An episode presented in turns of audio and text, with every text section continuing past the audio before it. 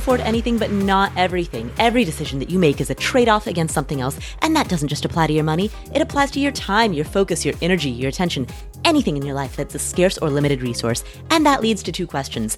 Number one, what matters most to you? And number two, how do you align your daily decisions in accordance? Answering these two questions is a lifetime practice, and that is what this podcast is here to explore. My name is Paula Pant. I am recording this right now from Tokyo, Japan. It is the month of September 2019, and I am taking this month off to go travel. So today, you are going to hear an interview that we originally aired in July of 2018, a little over a year ago. This is an interview with Dr. Wade Pfau. He's a professor of retirement income at the American College of Financial Services in Bryn Mawr, Pennsylvania. He's one of the most cited researchers in the nascent field of retirement income and retirement planning. He's received awards from the Journal of Financial Planning and the Retirement Management Journal, and he was named an innovator by Investment News.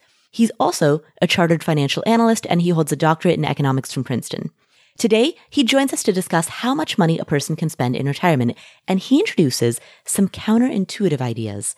We talk about the four L's of retirement planning, we talk about a U-shaped asset allocation, and we talk about two frameworks for thinking about your approach to retirement planning, the probability framework versus the safety first framework. Before we dive into today's interview, I would like to let you know that our course on rental property investing, which is called Your First Rental Property, opens for enrollment today. So today, Monday, September 23rd, the release date for today's episode, we are opening the doors for enrollment for our course. We only open enrollment twice a year, once in the fall and once in the spring. So we have a, a fall semester and a spring semester. Enrollment opens today. Enrollment closes on Monday, September 30th, 2019. So if you want to sign up to be a student in our fall semester, you have to sign up this week. The first day of class begins on October 1st. So hopefully I'll see you there. If you want to learn more about it, you can go to affordanything.com slash enroll where you will get all of the details. Again, affordanything.com slash enroll to get all the details. Now, with that being said, here's our interview with Dr. Wade Pfau on how much money you need for retirement. Hi, thanks for having me today. So I would like to uh, talk about, I mean, there's so much ground to cover. But your research and your, your book on retirement planning is excellent. One of the first things that captivated me is what you refer to as the four L's of retirement planning. Can you discuss that? Uh, sure. Yeah. And I think what really makes retirement planning different from the traditional investment management or wealth management is this idea that you have to meet goals in retirement and, and goals have expenses connected to them. And so you have to use your assets to meet those expenses. And so the four L's are the financial goals of retirement, essentially. It's lifestyle, longevity, liquidity, and legacy. Lifestyle and longevity are really the kind of base retirement spending on an annual basis. Your, your budget in retirement, how much are you seeking to spend on a year by year basis? For some people, lifestyle and longevity might not really be all that different from each other, and they may really then just have three L's but if there's a distinction there, it's that longevity are really these core, fixed, more essential types of expenses that people want to make sure they can cover no matter how long they live and not really have to jeopardize not being able to make those longevity expenses. So, not necessarily wanting to use assets that have potential risks, like not having the stock market cover longevity expenses. And then lifestyle, if it's different from longevity, is going to be more discretionary. The how could you enhance your lifestyle and enjoy a better retirement beyond just the basics? So, more discretionary types of things where there's more flexibility. You might be more willing to invest for upside growth to enjoy an even better lifestyle with the understanding that if things don't go well in the markets, you may have to cut back and not have, have as nice of discretionary lifestyle component. So that that's the basic retirement budget, the lifestyle and longevity. And then liquidity and legacy. And legacy is real simple. It's just the kind of legacy goal you wish to leave behind. And liquidity, that's the more complex one. That's having liquid assets available to cover the unexpected, so spending shocks, things outside the baseline retirement budget, something like a healthcare expense or a long term care expense, or, or different things that can happen that aren't part of the basic budget for some people, they may ultimately not cost them anything because they don't have any major unexpected expenses. But for others, they do run into some issue where they have to draw from assets. And to really be liquidity, it can't just be a liquid asset in the sense that your your investment portfolio is liquid.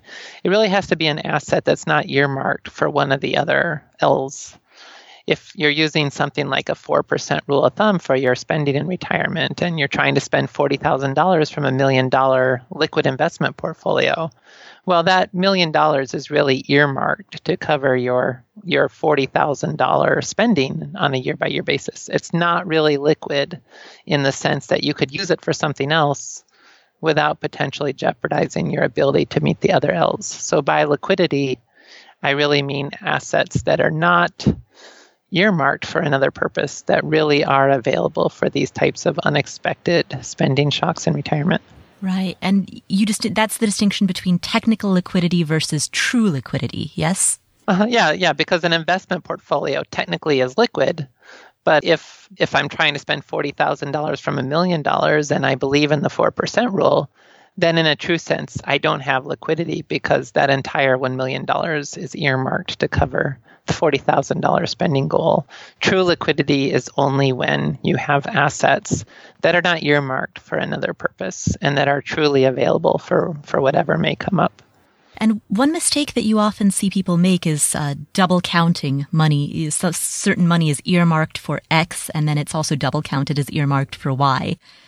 Mm-hmm.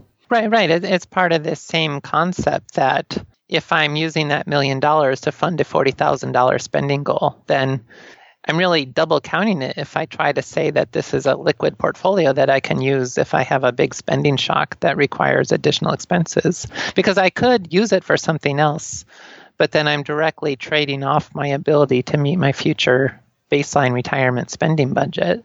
So you really have to be careful not to double count assets when you're trying to build this framework for retirement where you're matching assets to your, your spending liabilities. Hmm. Now, when it comes to the risks of a retirement portfolio, I mean, you've named longevity, an unknown time frame, market volatility, inflation, spending shocks. How, um, this is a very big question. I'd, how would a person manage this risk? That's probably too large of a question.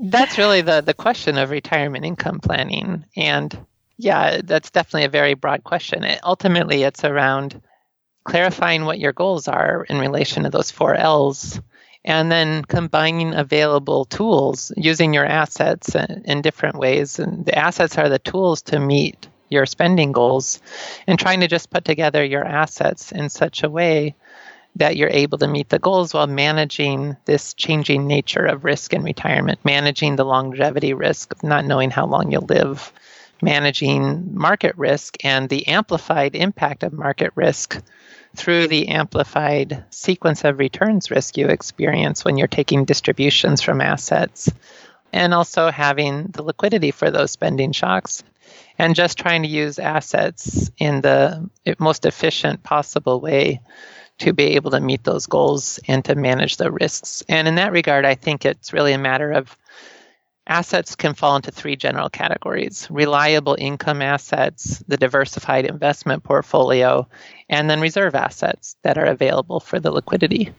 Cover that again reliable, reserve, and then one other that you said. And diversified portfolio. Mm. So the distinction there the diversified portfolio could have capital gains and capital losses.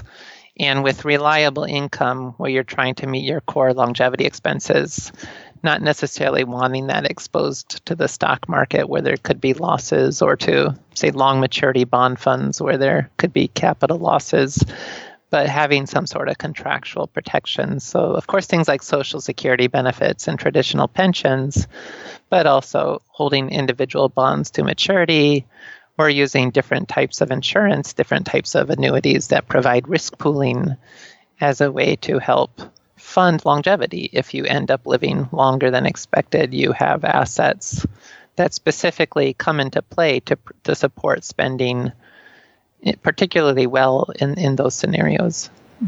Can you talk a bit about the framework between a probability based retirement approach and a safety first retirement approach? Because I thought this was fascinating. I had never distinguished between the two, but when I read it, it made intuitive sense. Sure, sure. And that's where retirement income is still a relatively new field and people look at it in a completely different way. And you can, there's a number of basic questions you can ask that these two different schools of thought will give completely different answers about them. So the probability based school, it's really more of an investment based approach. It's, it's the whole idea of using the investment portfolio to fund your retirement, taking distributions from investments, relying on on the idea that over the long run, stocks will outperform bonds. And so, if you use a more aggressive investment portfolio in retirement, you'll get enough upside growth from the stock market that you can fund a higher standard of living than the bond market could otherwise support. And being comfortable with that as a, as a way to guide your retirement. And then you, the way you manage risk in that framework, longevity risk and market risk, is you just try to either make sure your spending's low enough that you're not going to run out of money if you do live a long life and do get a bad sequence of market returns, or just being flexible with your spending so that you will cut your spending after a market downturn as a way to help avoid selling assets at a loss. And that's really the, the probability based approach. The safety first approach would come more from the insurance side of the financial services world. And that's trying to look more at using risk pooling through lifetime income guarantees as a way to more cheaply and efficiently meet retirement expenses to then free up more of the assets to just be invested for upside growth, but to not have core retirement spending dependent upon upside growth from the stock market, to have contractual protections to support the basic retirement spending needs. And that sort of risk pooling is something that an investment portfolio can't provide. It, it, can only be done through insurance. And so it's a different way, relying more on risk pooling instead of the risk premium as a way to fund basic retirement expenses and then using the risk premium for the more discretionary types of goals. Between the two camps, do you lean to one side or the other, or do you prefer a hybrid approach between the two?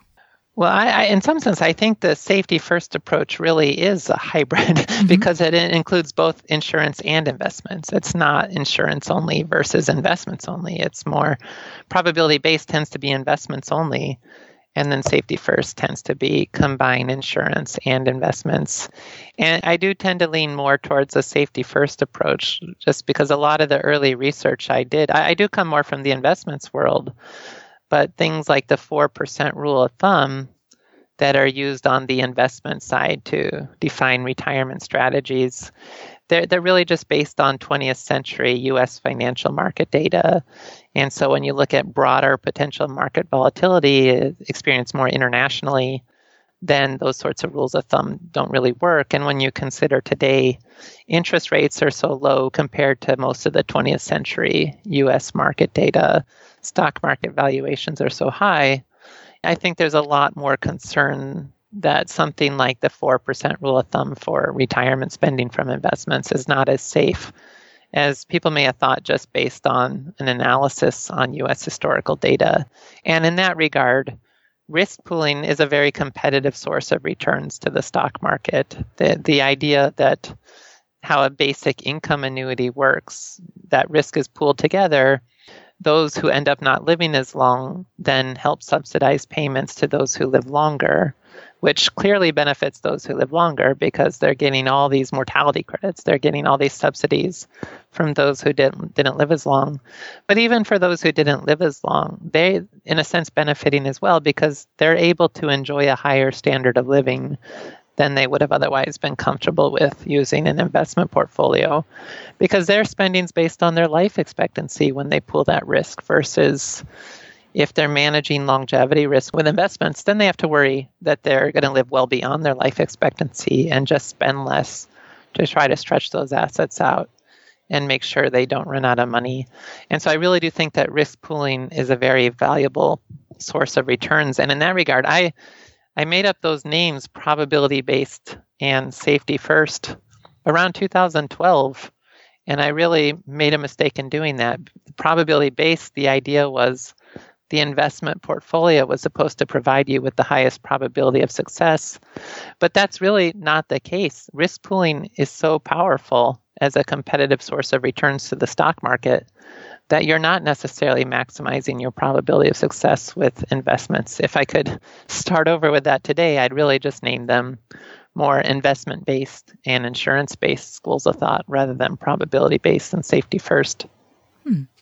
One of the interesting points that you made that I had never uh, explicitly thought about is that self management of those risks, i.e., if you are not risk pooling, uh, requires you to assume lower returns and assume a longer time horizon, and therefore have a more frugal life than you otherwise would, quote unquote, need. Yeah, and in that regard, that's this is really a great lead-in to just mention what the four percent rule of thumb really is and what it does. It's Bill Bengen was a financial planner based out of California who, in the early 1990s, was looking at how much could you spend from an investment portfolio. So he was thinking in terms of a 65 year old couple, and, and the way he managed longevity risk was he just said it's very unlikely that a member of a 65 year old couple would live beyond age 95. So if we just plan for 30 years, it's very unlikely to outlive that. So that's a, a conservative planning horizon. And then with the market volatility, he looked then at all the different 30 year periods in US history since 1926 and calibrated it to the worst case 30 year return sequence, which for a 50 50 portfolio would have been 1966 to 1995 and basically the 4% rule of thumb it's it survived that worst 30 year period in US history with a 30 year period with the idea that 30 years is well beyond life expectancy. So that's where it's doing what you indicated there. It's you're assuming you live well beyond life expectancy and you are getting some poor market returns, however defined, in this case defined as the worst 30 year period in, in U.S. history. But uh, then that, there's always the concern well, what if 30 years isn't long enough? And especially for early retirees, 30 years may just be a drop in the bucket. Some early retirees may need to think about 60 year retirements or mm-hmm. much more than 30 years, which just means the 4% rule was never meant to apply to them in the first place. And then with the um, worst case scenario in U.S. history, well, we've if you look more broadly at the international experience and look at where interest rates are today, where stock market valuations are today, and also just consider this unrealistic assumption that the 4% rule of thumb is based on indexed market returns and assumes that investors will get those returns net of any fees, mm-hmm. investment management fees, and so forth, then there's reasons to question whether 4% is low enough. But nonetheless, it's showing the logic there. It's, it's meant to be low to deal with bad market returns and a long retirement. It's just there's still an open door, open window about is it low enough? Could people live even longer than 30 years? And could market returns be worse than what was experienced in 1966 to 1995? Mm. Right. And that's the conflicting nature of you know, when you consider the 4% withdrawal rule.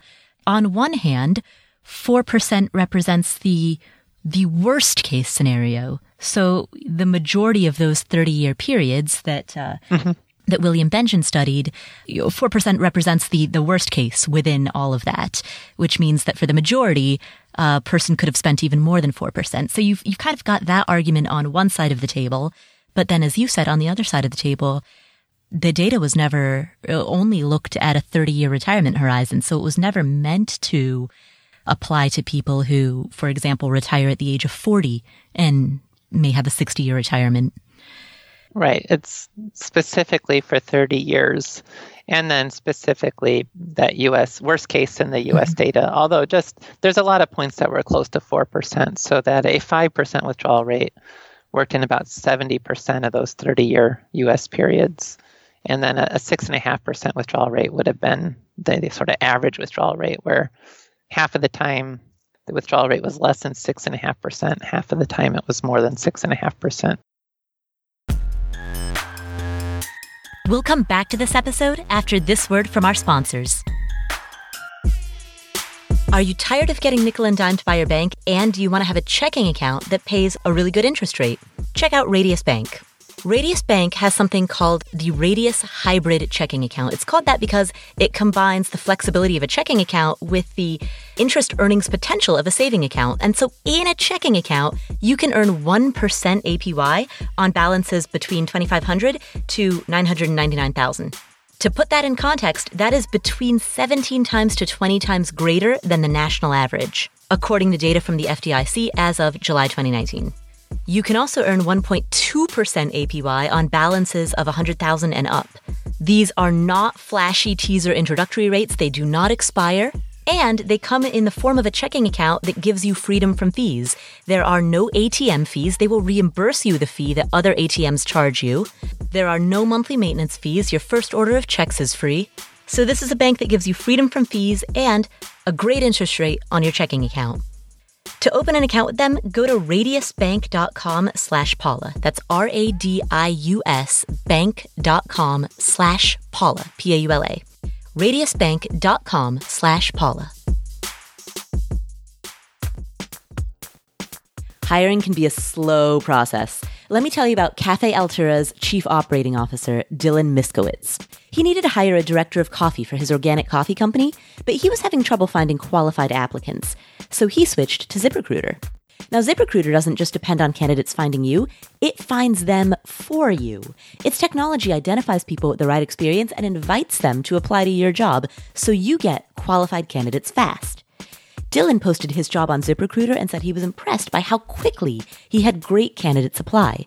He also used ZipRecruiter's candidate rating feature to filter his applicants so that he could focus on the most relevant ones. And that is how Dylan found his new director of coffee in just a few days. With results like that, it's no wonder four out of five employers who post on ZipRecruiter get a quality candidate within the first day. See why ZipRecruiter is effective for businesses of all sizes. Try ZipRecruiter for free at our web address, ziprecruiter.com slash afford. That's ziprecruiter.com slash A-F-F-O-R-D. ziprecruiter.com slash afford. ZipRecruiter, the smartest way to hire.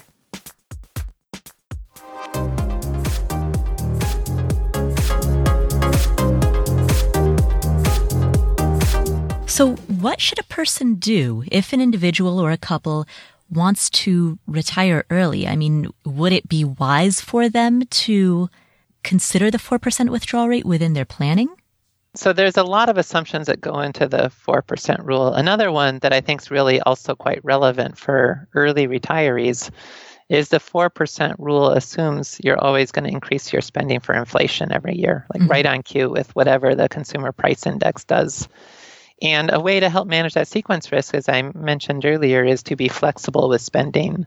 So I think early retirees really need to be vigilant about this idea of being flexible with spending, or at least being open to the idea that with a poor sequence of market returns, they may have some potential to do some some part-time work or something along those lines to help cover some of their expenses to reduce the stress on needing to take distributions from their investment portfolio.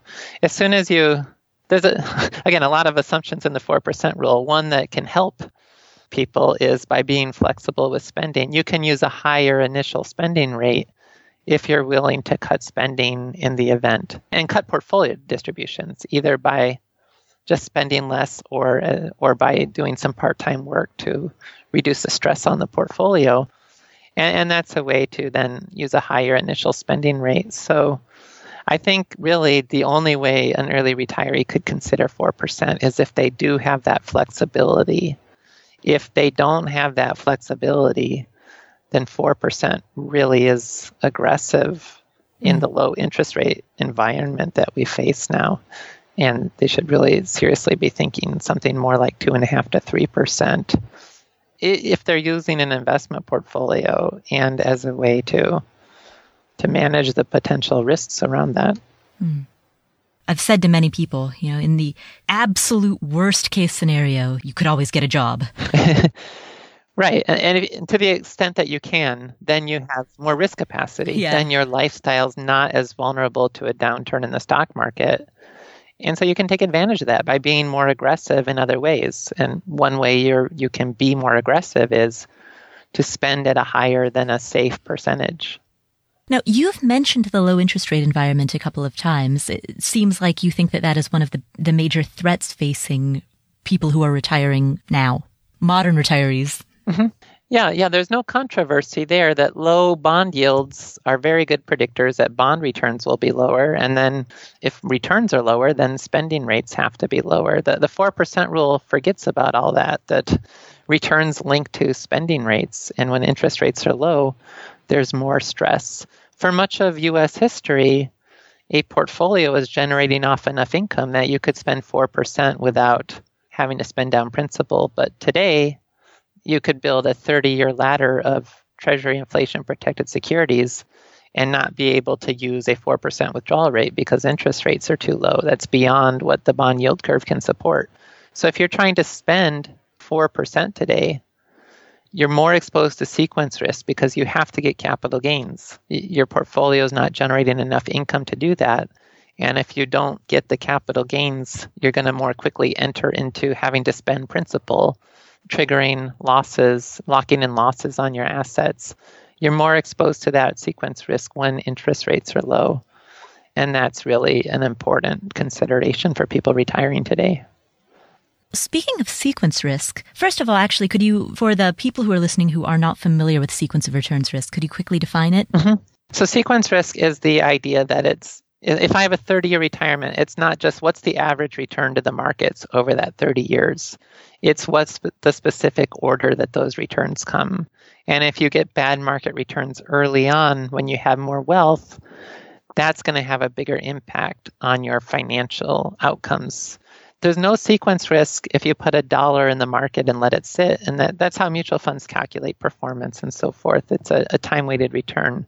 But as soon as you have cash inflows or outflows, there is sequence risk. There is sequence risk prior to retirement if you're saving a percentage of your salary every year, and then it's market returns later on when you've added more contributions to your account. But then once you actually transition from adding new savings to taking distributions from your assets, that further amplifies the impact of sequence risk. And so those early returns, the returns you get in early retirement, are going to really drive your retirement outcomes. And define whether you can spend at a high level or a low level in your retirement. And you and Michael Kitces, who is also a previous guest on this podcast, have been looking into a very novel approach to mitigate sequence risk, the U-shaped approach. Can you uh, can you talk about that? Uh huh. Yeah. Um. So so sequence risk is really an inverted U shape that you're most exposed to the market returns around your retirement date. When you're quite young, quite far from your retirement date, market returns don't have as much impact. And then later in retirement, market returns don't have as much impact. So, in terms of your lifetime stock allocation, we talk about a U shaped lifetime stock allocation, where just like with target date or life cycle funds, you have a higher stock allocation when you're young, your stock allocation reduces as you get closer to retirement. But then the question becomes what do you do post retirement? And most of the target date funds either keep you at a low stock allocation throughout retirement or further decrease your stock allocation throughout retirement. And what we found in doing simulations around this is the more effective way to manage sequence of returns risk is we agree with having the lower stock allocation at retirement but then actually increasing your stock allocation throughout retirement rather than continuing to decrease it that that works as a risk management technique because it helps to protect you in the scenarios where sequence risk does the more damage. Uh, now, th- I mean, there's really four four different things that could happen in retirement. You, if you got bad market returns for your whole retirement, then no asset allocation strategy saves you. But the more realistic worst case scenario is you get bad market returns in early retirement. And then markets do better later on. That's what happened in that 1966 hypothetical case that triggered the 4% rule. Market returns were really rough about halfway through that retirement from 1966 until 1982. And then markets did great after 1982. So the, the second half of retirement was really good. And that would be the exact scenario that the the U-shaped lifetime or the rising stock allocation glide path in retirement would help. then if markets did good in early retirement, bad later in retirement, you're not going to run out of money either way. You're going to leave a, a, pretty large legacy at the end. We're talking about the, the U shaped stock allocation as a risk management technique. So it's not helping you in that scenario. It means you're going to leave a smaller legacy, but you're still not running out of money in that scenario. And then, same if markets do great throughout your retirement, it's going to reduce your legacy relative to having a high stock allocation throughout your whole retirement. But it's also not disrupting your retirement. It's really playing the role to help manage risk in worst case scenarios. And so it works as a risk management strategy to have, again, the lowest stock allocation around your retirement date and potentially a higher stock allocation when you're younger and then again when you're older. You mentioned there are four things that could happen during retirement. One is bad returns throughout, in which case you're kind of screwed. uh, the second is bad returns at retirement, like mm-hmm. at your retirement date. Mm-hmm. Uh, the third is that the markets could do great throughout. And then what was the fourth? Well, just that markets do great early on and then do bad later on. Mm, and how would the the U-shaped fare in that scenario? If markets do great early on, then your retirement will work out even if markets if they do great throughout retirement or if they do poorly later on. You're not going to run out of money if you get a good sequence of market returns in early retirement because it, it just your portfolio continues to grow. The distribution rate you need to meet your goal continues to decline and you're just not going to run out of money in those scenarios. And the the u-shaped glide path doesn't cause you to run out of money or anything. It just means you're not going to leave as big of legacy at the end mm. as you might have if you kept an aggressive stock allocation throughout. Now, when I think about the U-shaped model, my initial knee-jerk reaction, I very much internalized the idea that your stock allocation should reflect your timeline. And so when I think about the U-shaped model, as a person is deep into retirement, Mm-hmm. Their timeline is compressed. And so knee jerk, it seems to me that that means that their stock allocation should also be lower, that their risk capacity is lower as a result of the shortened time horizon. Um, I suppose that's the, that's the part of the U-shaped model that, uh, I guess that mm-hmm. makes it a little counterintuitive. Uh huh. Yeah. So, well, risk capacity is really just how vulnerable is your lifestyle to a downturn in the stock market if the stock market can crash and that doesn't impact your lifestyle, then you have risk capacity. And so late in life, if you've had good market returns earlier on, you're getting to the point where you're not going to run out of money and your, your lifestyle's not vulnerable to those market downturns. I mean, I think there's a bigger con- concern as well. It's just behaviorally, it's difficult to increase your stock allocation as you get older and older at the end of the day, I'm not. The media really enjoyed this U-shaped glide path discussion, but I'm not going out there on a day-to-day basis trying to advocate that that people use this. It's really it works mathematically as a risk management strategy, but I think there are a lot of psychological reasons against using it. And also I view it more as I think the safety first approach is really a, a better way to approach things and I'd want people to consider the power of risk pooling as well. And this U shaped glide path is more something that, well, if you're not going to consider risk pooling and insurance as part of your retirement plan and you're only going to use investments to cover your retirement, then what should you do? And then at that point, I would argue that this U shaped glide path helps to manage risks Another thing we didn't mention about the 4% rule of thumb is it assumes an aggressive stock allocation. Bengen had said use 50 to 75% stocks in retirement, but as close to 75% stocks as possible. And that's something that always shows up in all the subsequent research because as soon as you want to spend more than bonds will support, bonds aren't going to get you there. Stocks, in an investments only context, stocks are the only thing that can do it. So you have to use high stock allocations. And not everyone's comfortable with that. That's not really conventional wisdom that you have a high stock allocation in retirement. So we're just saying, well, you can start retirement with a lower stock allocation if you're willing to increase it later on. You can't keep the low stock allocation forever. Well, it depends on market scenarios and so forth. but uh, th- this really it's just it's a risk management technique that works mathematically but doesn't necessarily work in the real world when you consider behavioral implications and psychological implications of increasing your stock allocation as you age.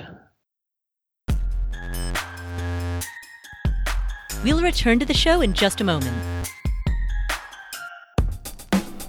Let me tell you about a useful life hack for absorbing information from more books in less time. So, one of the ways that you can do that is by listening to summaries of books. Because the thing is, it's hard to find the time to sit down to read and learn more. When you can, it's great, but when you don't have free time, it's hard to read or work on personal development. But there's an app that solves this problem that I recommend. It's called Blinkist, and Blinkist is really unique. It works on your phone, your tablet, your web browser. Blinkist takes the best key takeaways, the need to know information from thousands of nonfiction books, and it condenses them down into just 15 minutes that you can either read or listen to. Successful people, business leaders, are known for reading a lot of books.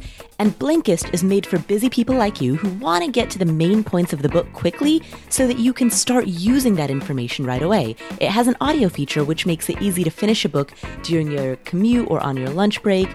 I typically listen to Blinkist if I'm going on, like, let's say I'm going from my home to the grocery store, right? It's a 15 minute trip. That's not enough time to get into an audiobook or to even really get into a podcast, but that 15 minutes is enough time to listen to one blink. So I can listen to the best key takeaways from a particular book. They've got a huge selection of books.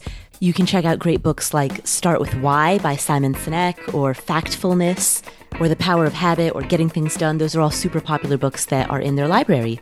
Now, with Blinkist, you get unlimited access to read or listen to a massive library of condensed nonfiction books. All the books you want, and all for one low price. Right now, for a limited time, Blinkist has a special offer just for our audience. Go to Blinkist.com slash Paula, try it free for seven days, and save 25% off your new subscription. That's Blinkist, spelled B-L-I-N-K-I-S-T. Blinkist.com slash Paula to start your free seven-day trial, and you'll also save 25% off, but only when you sign up at Blinkist.com slash Paula. That's B-L-I-N-K-I-S-T dot com slash Paula, P-A-U-L-A.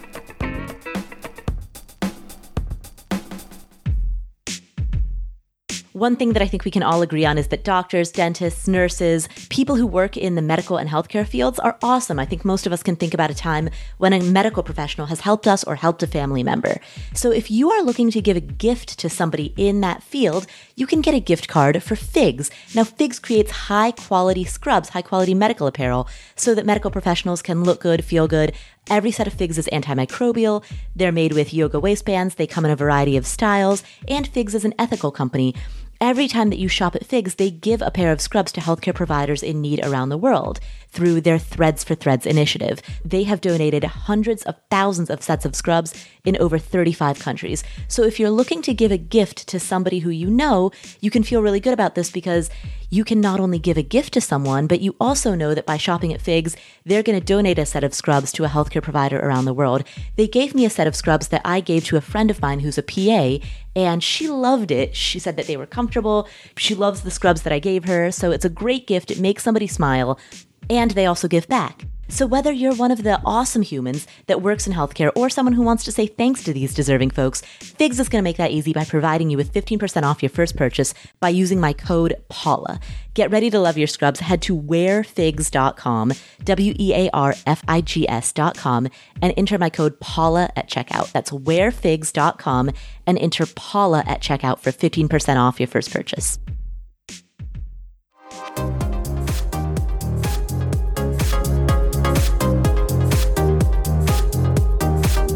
The studies that have been done, Bengen study, the Trinity study, and, and, all those studies about stock allocation with regards to a retirement portfolio, do these studies assume that your stock allocation is only exposed to U.S. equities, or do they assume an international component as well? Uh, right. Yeah, that's a, a great question. So most of the basic studies out there generally stick to two asset classes You've got, and it's generally large cap U.S. stocks like the S&P 500, and then some bond index. Now, I, I know the Trinity study authors did have one case where they looked at international as well, but uh, for the most part, you're looking at the two asset classes. I wrote an article in 2012 to try to give people a framework to deal with this problem, and that all of this discussions included in my book as well on this topic of what asset classes do you want to use, and then if you're willing to choose a list of asset classes and willing to choose your assumptions about them, returns, volatilities, correlations, then I provide a framework for thinking about, well, with your assumptions, what's the sustainable spending rate for a given probability of success and so forth.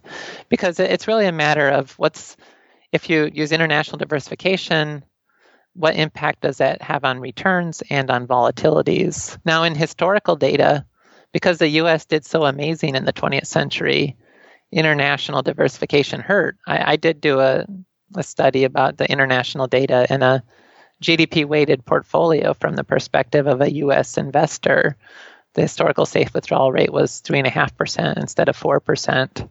But that on a forward looking basis, I'm a big advocate of international diversification as a way to not necessarily increase returns, but at least to reduce volatility.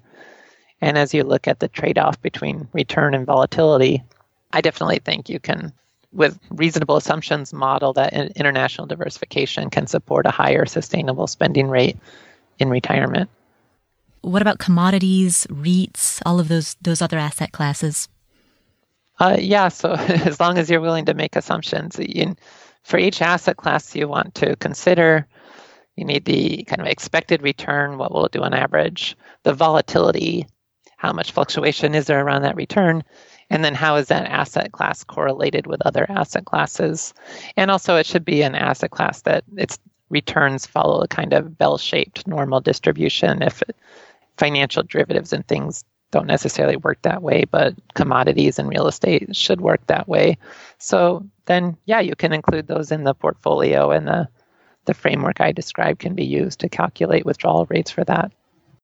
If a person going into retirement has outside sources of recurring or passive income, such as royalties from something that they've created or rental income from properties that they own. How should they factor that into their personal retirement analysis?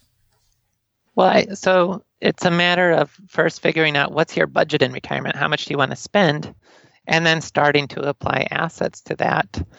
And that's where you may get into some questions. I think about this with book royalties like, how much of that is reliable income? What's a reliable level that I might be able to expect on an ongoing basis? And that I could treat as a reliable income source to help cover my longevity expenses. But if there's some uncertainty and, and the royalties may go down in the future, you don't want to get too aggressive about assuming too high of a number to cover your your core retirement expenses. So you might want to treat that more as a way to help fund more discretionary types of expenses. But it's just matching assets to liabilities either on the asset basis or on the cash flow basis. If if I want to spend $2,000 a month and I can reasonably rely on $1,000 a month in some sort of cash flow on of that nature, then I've just got another $1,000 gap and that might be partly funded if I do get higher royalties than I expect, or I just need to be ready to use other resources, whether it's portfolio distributions or something else, to make up that difference. Within the the probability versus safety first framework, where would that class, the class of passive income or recurring income, where would that fall within the framework? Would it be more analogous to having a an annuity, or is that not an apt analogy because it's it's not truly guaranteed? Yeah, so I think it's a question of do you want to classify it as a reliable income source? And it's not that there's a contractual guarantee protect behind it, but it's just how reliable is that income?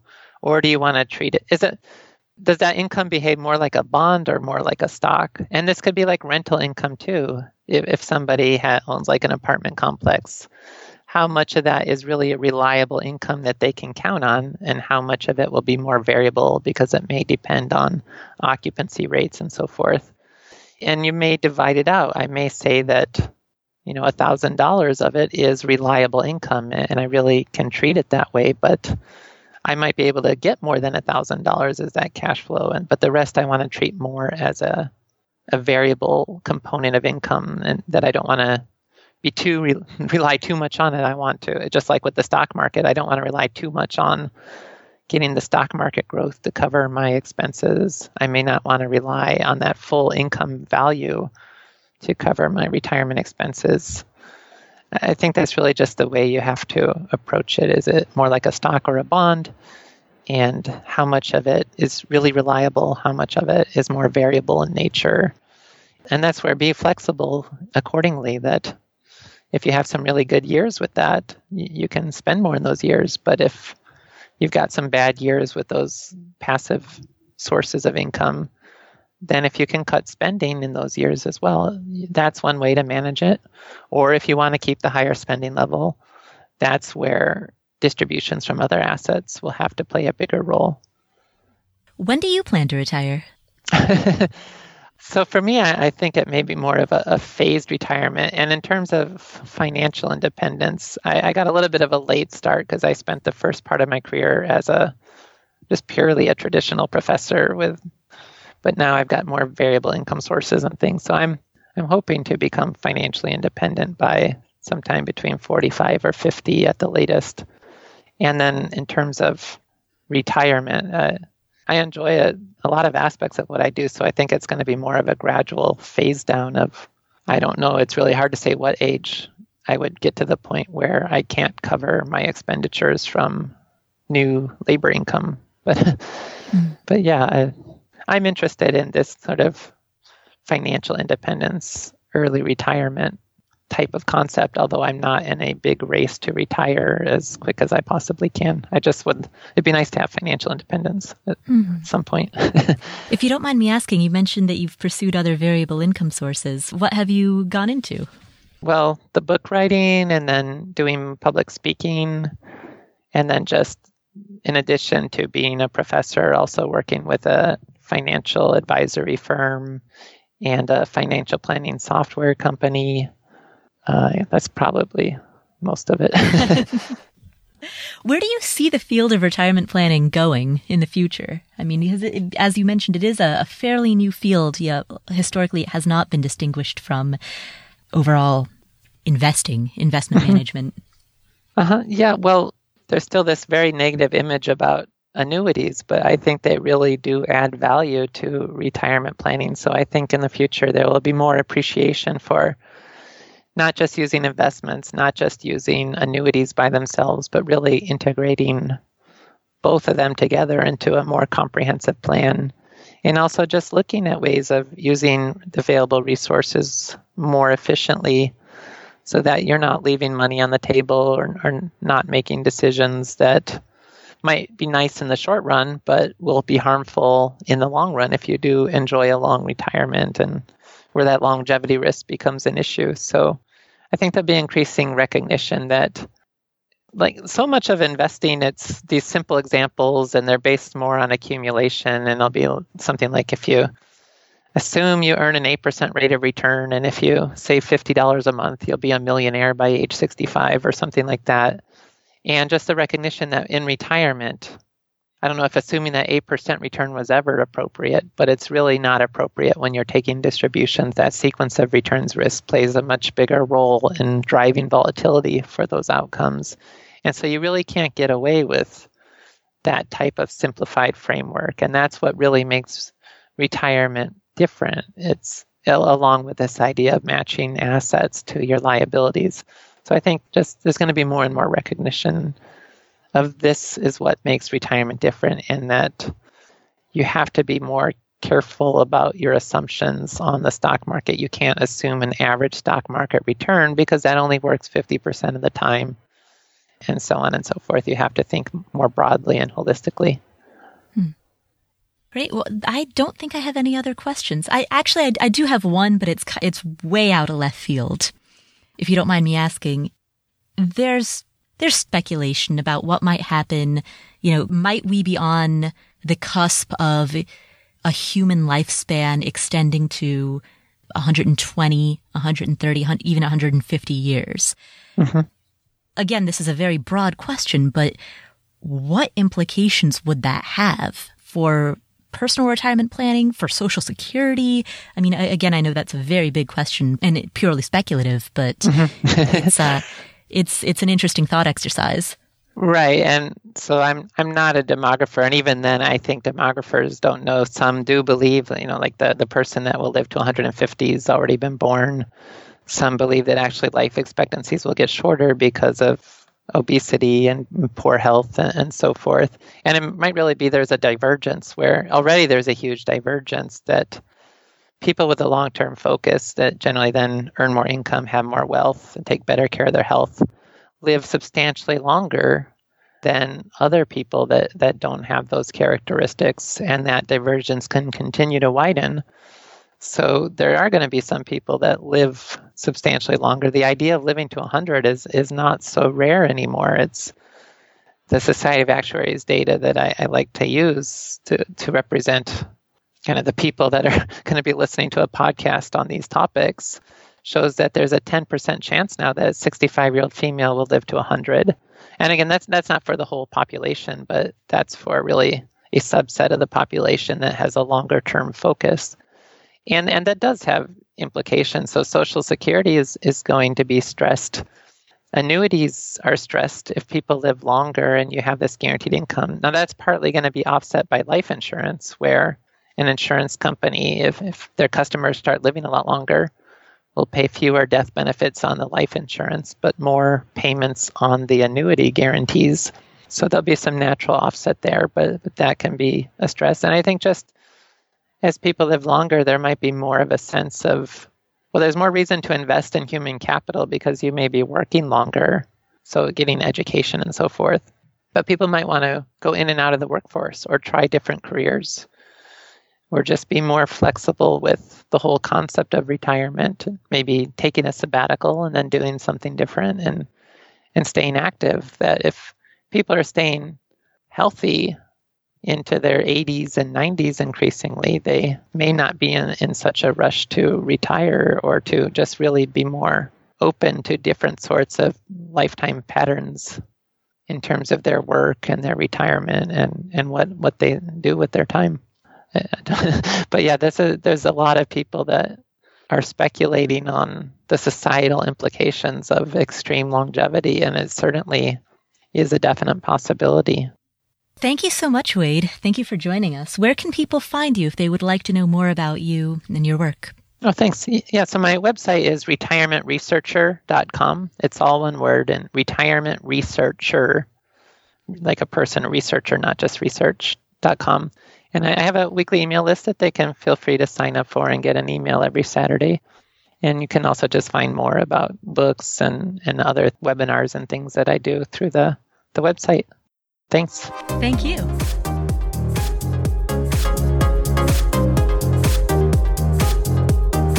What a fantastic interview. Big thanks to Wade for coming on the show. What are some of the core takeaways that we got from this? Here are four that I came up with.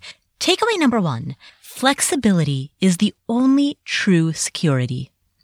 In retirement, your ability to survive shocks, whether it's a market crash or some big spending shock, your ability to get through those tough times comes from your flexibility. And a perfect illustration of this is the fact that the 4% rule of thumb is based on the assumption that you withdraw exactly 4% in year one and then 4% adjusted for inflation every subsequent year, regardless of what's happening in the overall market.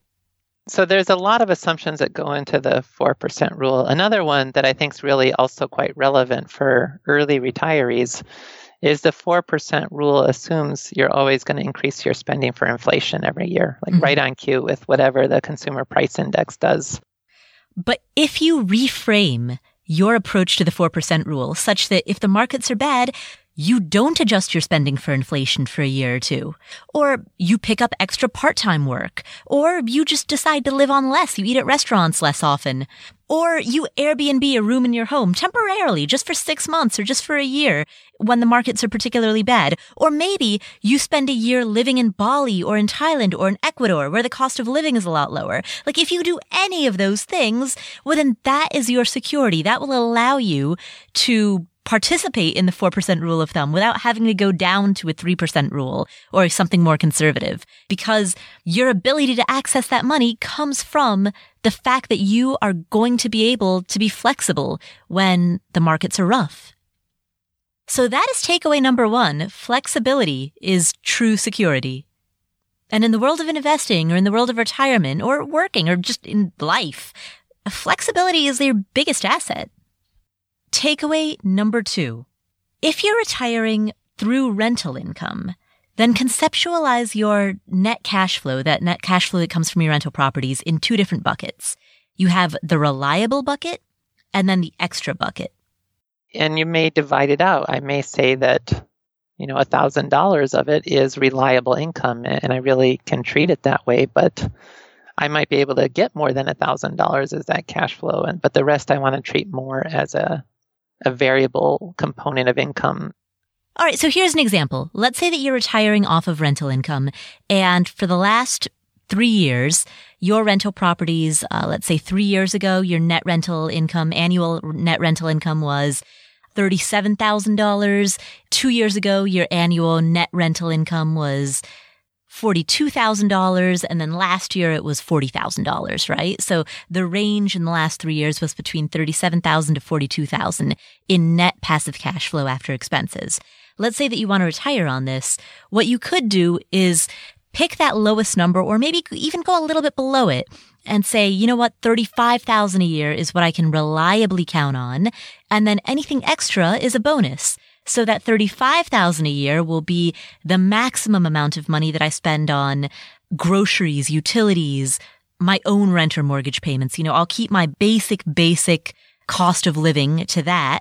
And then if I have a good year and I end up getting you know, $45,000 in rental income instead of only 35, then awesome. I've got an extra 10 grand that I can use to spend skiing and kayaking and traveling and going to Fiji. You know, I've, I've got that extra money for all of these fun things. But if I don't have it, that's cool too, because I know I at least have enough to cover my basic, basic bills.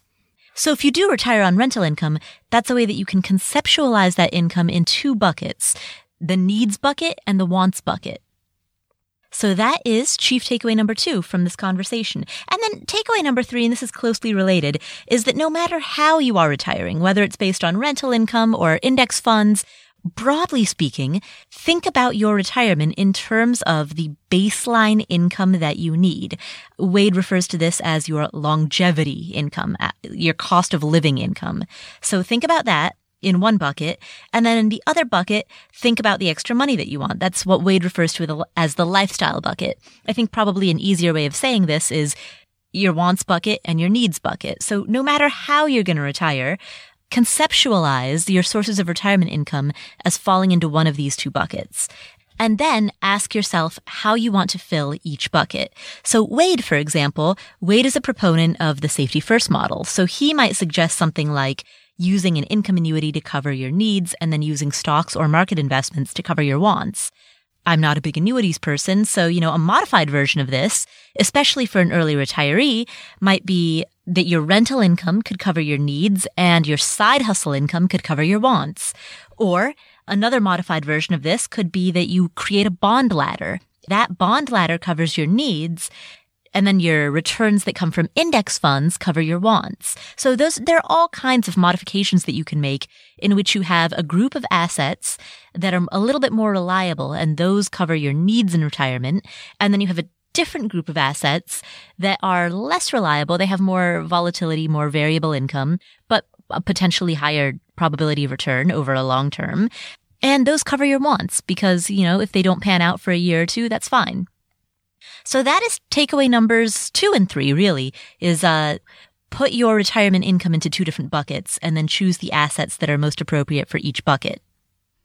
Finally, takeaway number four is to consider a U-shaped model for your stock allocation, especially if you do retire early, because again, sequence of returns risk is so, is going to be such a major component of shaping your retirement that sure, it makes sense to lower your stock allocation right at retirement, but there is an argument for, as counterintuitive as it may sound, there is an argument for then increasing your stock allocation as you get away from your retirement date. Because as Wade says, your risk capacity is not actually related to your timeline.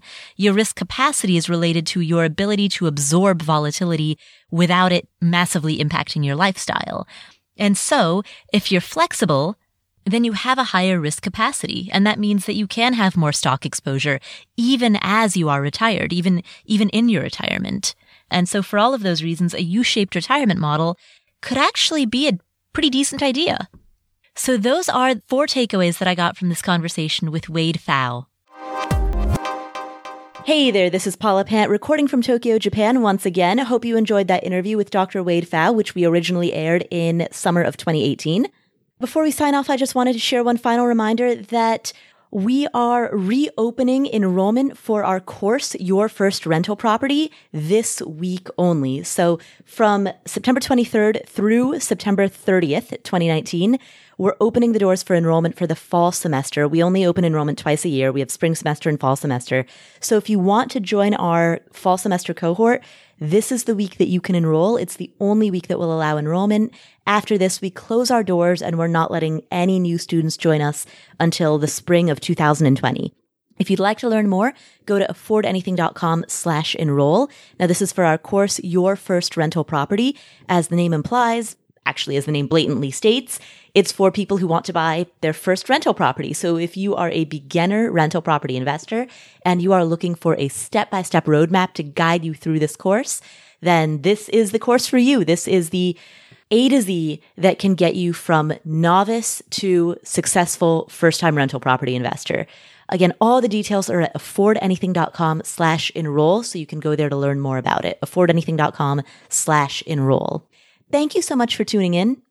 I'm coming to my last few days in Tokyo. If you want to check out some photos of my travels, read some travel stories, you can follow along on Instagram. I'm there at Paula Pant, P-A-U-L-A, P-A-N-T. Big thanks to our sponsors for today's episode, Radius Bank, ZipRecruiter, Blinkist, and Figs. If you enjoyed today's episode, please share it with a friend or a family member. That's one of the best things that you can do to share the message of financial independence and to spread the word about the importance of retirement planning which is a topic that improves people's lives. I mean, the difference between going into retirement prepared versus going into retirement anxious and unprepared. Whew, game changer. So share this with a friend or a family member. Spread the word about the importance of setting yourself up so that future you will look back and be like, wow, I'm glad I did that. Thank you so much for tuning in. Once again, my name is Paula Pant, recording from Tokyo. Make sure that you are subscribed to this podcast, and I will catch you next week. See ya.